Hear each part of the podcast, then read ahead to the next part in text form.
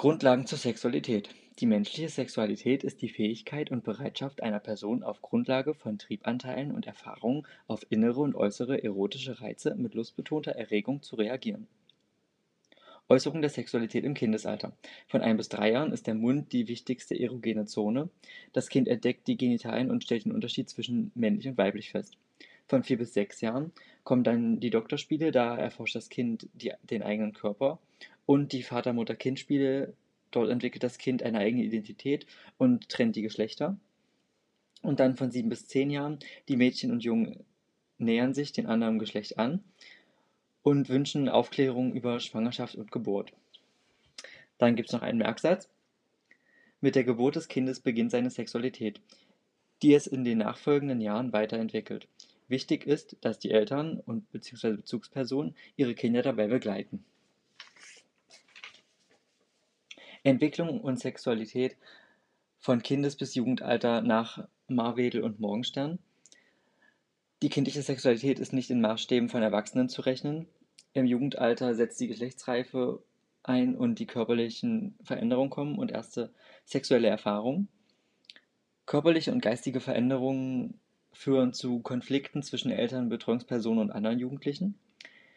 Außerdem kennzeichnet die Pubertät das Herauslösen aus dem Elternhaus das Herein und das Hereinwachsen in die Aufgaben des Berufes oder einer Partnerschaft oder das Hereinwachsen in die Gesellschaft. Und dadurch finden die Jugendlichen ihre eigene Identität. Geschlechtsspezifische Erziehung. Hier müssen die Eltern und Pädagogen besonders viel pädagogisches Einfühlungsvermögen besitzen und es wird ihnen auch eine Menge abverlangt. Die Kinder geraten körperlich, körperlich und seelisch in eine Unordnung und Disharmonie Jugendliche müssen sich abgrenzen, das heißt auch Konflikte. Und Gleichaltrige sind wichtiger, ein wichtiger Sicherheitsanker. Also man guckt halt mehr auf die Meinung seiner Freunde als die von seinen Eltern. Dann muss die Erziehung auch Hilfe leisten. Dies können sie tun, indem sie Interesse und Anteilnahme für alles, was die Jugendlichen interessiert, zeigen. Das Urteil von Freunden ist wichtig. Man sollte Gesprächsbe Gesprächsbereitschaft zeigen es sollten Kompromisse ausgehandelt werden, also Feiern, Alkohol, Rauchen und das Ganze. Das Jugendarbeitsschutzgesetz ist dabei auch wichtig, also die Ausbildung sollte gesichert sein, die Arbeitszeit, die Belastbarkeit und vor allem auch die Pausen. Und körperliche Kräftigung, also Ernährung, Sport und Entspannung sind dann halt der Ausgleich für die Gefühlslage. Sexualität und Gesellschaft. Menschliches, das menschliche Geschlecht ist durch die Gene festgelegt Geschlechtsspezif geschlechtsspezifisches Verhalten wird kulturell geprägt.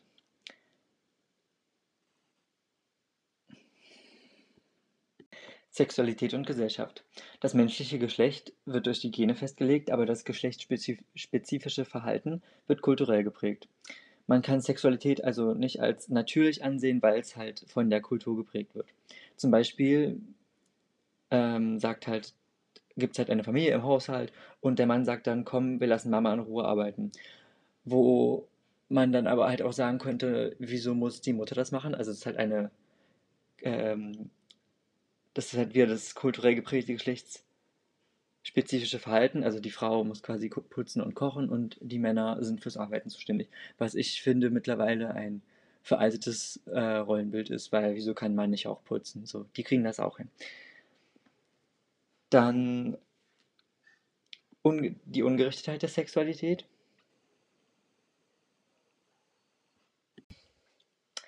Ungerichtetheit der Sexualität. Die Zweiteilung der Menschen in homo- und heterosexuell ist nicht mehr haltbar, weil ja die Sexualität mehr sowas wie ein Spektrum ist und deswegen halt auch Sexualitäten zustande kommen wie bisexuell oder andere Sexualitäten.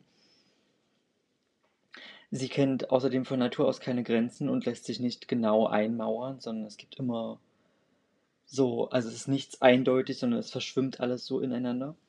Es gibt auch eine Vielzahl Zahl von Möglichkeiten des sexuellen Verhaltens.